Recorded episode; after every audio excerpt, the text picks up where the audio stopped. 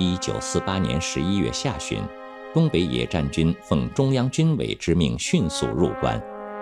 十二月上旬，华北野战军将傅作义的嫡系第十一兵团和三十五军分别包围在张家口、新保安。东北野战军也随即割断了塘沽、天津、北平等地的联系。时任国民党华北剿总总司令的傅作义处于欲逃不能、欲战必败的境地。这时，傅作义不得不面对现实，寻求一条实际可行的谈判道路。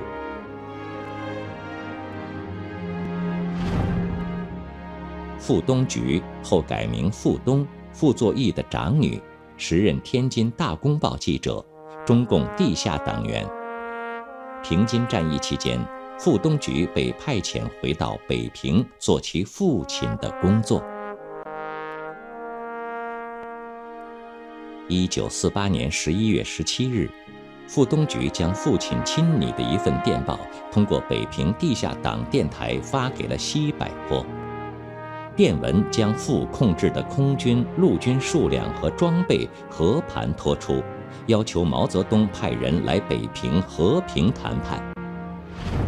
中央军委于十一月十八日给平津战役前线指挥员林彪、罗荣桓、刘亚楼的电报中说：“据称，傅起义大致已定，目前考虑者为起义时间、对付华北蒋军及与我党联系等问题。”在北平和平解放前的三次谈判中，傅作义方第一次谈判代表是平民日报社社长崔载之；第二次谈判代表是傅作义的老友周北峰；第三次谈判代表是时任华北剿总副司令的邓宝山。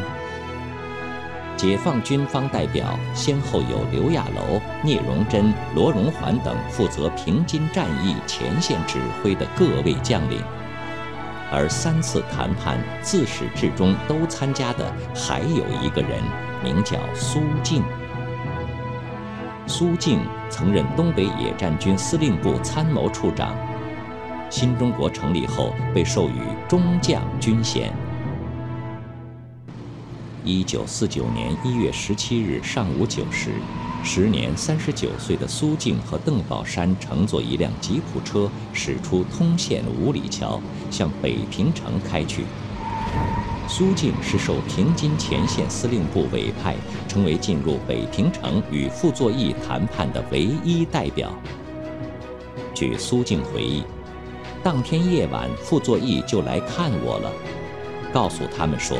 你们谈吧，怎么谈都行，但是要谈就要写一个东西，就一条一条写了，写了十八条。这十八条协议就是双方共同拟定的关于北平和平解决问题的协议。其中最主要的条款规定，自一九四九年一月二十二日十时起，双方休战。城内国民党部队以原建制原番号开始移驻城外，于到达指定地点约一月后实行整编。一九四九年一月三十一日，人民解放军入城接管防务，至此，北平宣告和平解放。一九四九年二月三日上午十点。解放军举行了盛大的入城仪式。入城式盛况空前。中共党史研究专家刘金田说：“入城的时候啊，还有一个小的插曲。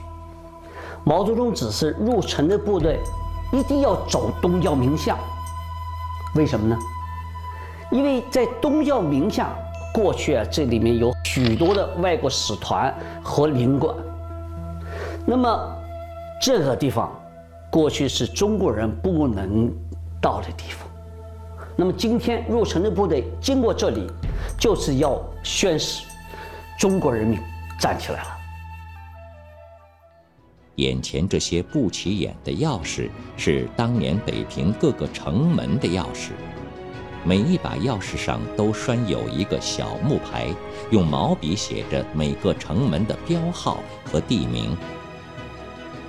在北平城换防仪式上，每个城门的钥匙都先后交到了人民解放军的手中，古都北平实现和平解放。